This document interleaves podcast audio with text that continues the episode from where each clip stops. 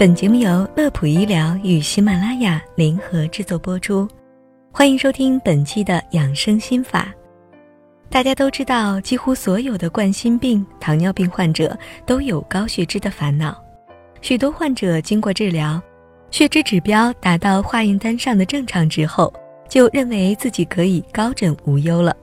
其实不然，对于已有冠心病、糖尿病的患者来说，血脂降到这个所谓的正常值是远远不够的。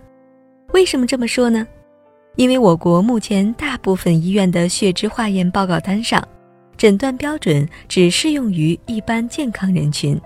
只有在总胆固醇高于六点二毫摩尔每升才标明为异常。然而，这一水平对冠心病患者来说却是远远超标了。所以，今天我们就来和大家聊聊关于降脂的话题。根据不同的情况，我们将需要降脂的人群分为三大类，分别是中危人群。高危人群和极高危人群，接下来就分别说说他们的划分方法和降脂的目标。首先是中危人群，中危人群的总胆固醇指标应小于五毫摩尔每升。这类人群指的是高血压患者或者含有下述三个以上危险因素的朋友。危险因素包括这些：第一点，吸烟。第二点，高密度脂蛋白胆固醇水平偏低；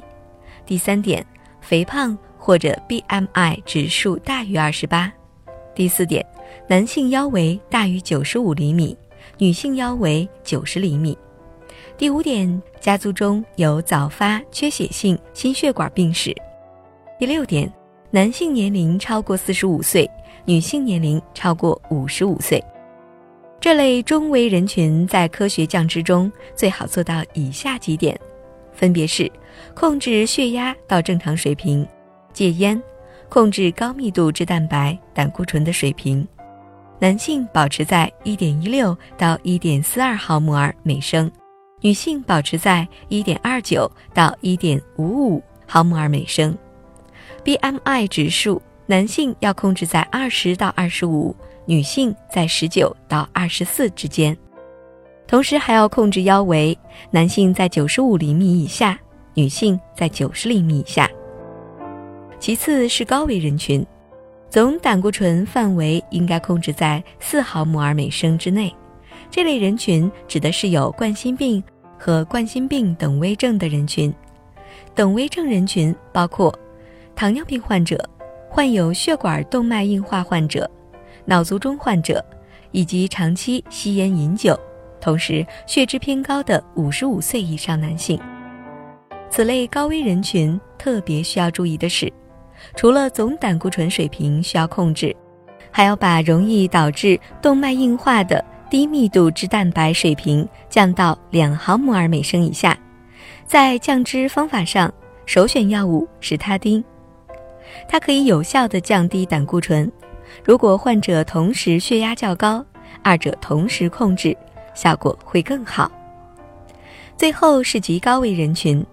总胆固醇应该控制在三毫摩尔每升以下的水平，同时上述提到的低密度脂蛋白要作为首要目标进行调脂治疗，控制在一点八毫摩尔每升之内。极高危人群指的是曾经患有急性心肌梗死。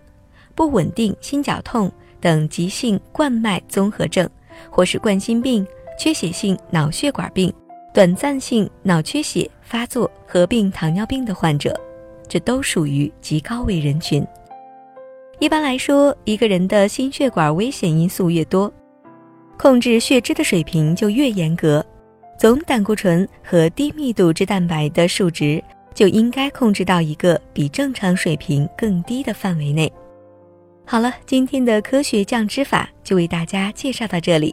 如果想了解更多有关于高血糖、高血压、高血脂及支架术后康复问题，请关注微信公众号“童心管家”。